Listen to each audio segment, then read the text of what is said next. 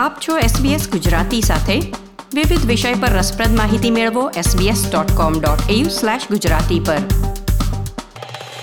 ઘણી વખત કોઈ વસ્તુ ખરીદતી વખતે, જેમ કે કોઈ ઇલેક્ટ્રોનિક ઉપકરણો કે વાહન ખરીદતી વખતે, અથવા કોઈ સેવાઓ, જેમ કે લોન અને ક્રેડિટ કાર્ડ ખરીદતી વખતે, આપણે એની સાથે વીમા પણ ખરીદી લેતા હોઈએ છીએ.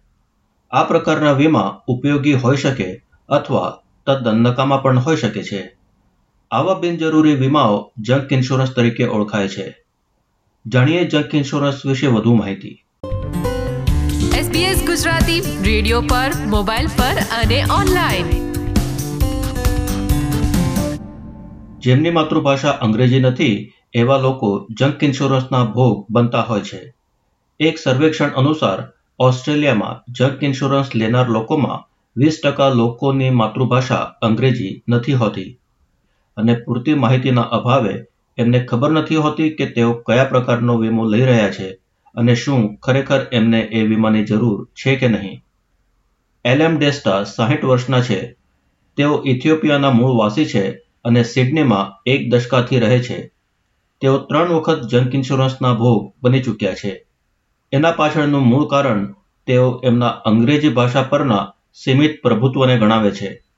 તેઓ કહે છે કે હવે અનુભવના આધારે તેઓ શીખ્યા છે પણ અંગ્રેજી ન શીખવું એમની મોટી ભૂલ હતી I'm lucky uh, now I understand uh, uh, you know something but before I didn't understand I don't, my English was very bad so that's a big mistake junk insurance સામાન્ય રીતે કાર અને credit card સાથે વેચાતા હોય છે જેનો લાભ ગ્રાહકોને નહિવત હોય છે It purports to cover you if you're unable to make repayments on the loans.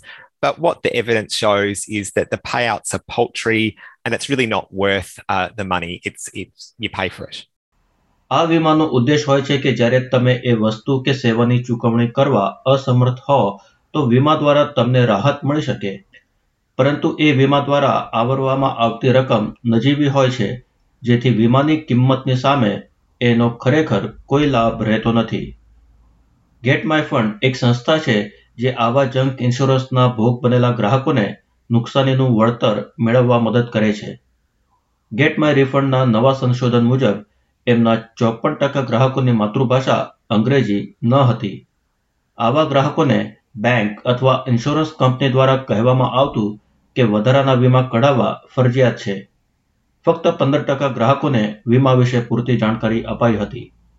ચોર્યાસી ટકા ગ્રાહકોને લાગ્યું કે તેઓ પ્રોડક્ટ ડિસ્ક્લોઝર સ્ટેટમેન્ટ જે દરેક વીમા સાથે આપવું જરૂરી હોય છે એ નહોતું આપવામાં આવ્યું ગેટ માય રિફંડના સીઈઓ કાર્લી વુડ્સ કહે છે કે ઓછું અંગ્રેજી જાણતા લોકો જંક ઇન્સ્યોરન્સના સહેલાઈથી શિકાર બની જાય છે They're vulnerable because one, they have lack of knowledge of the industry itself.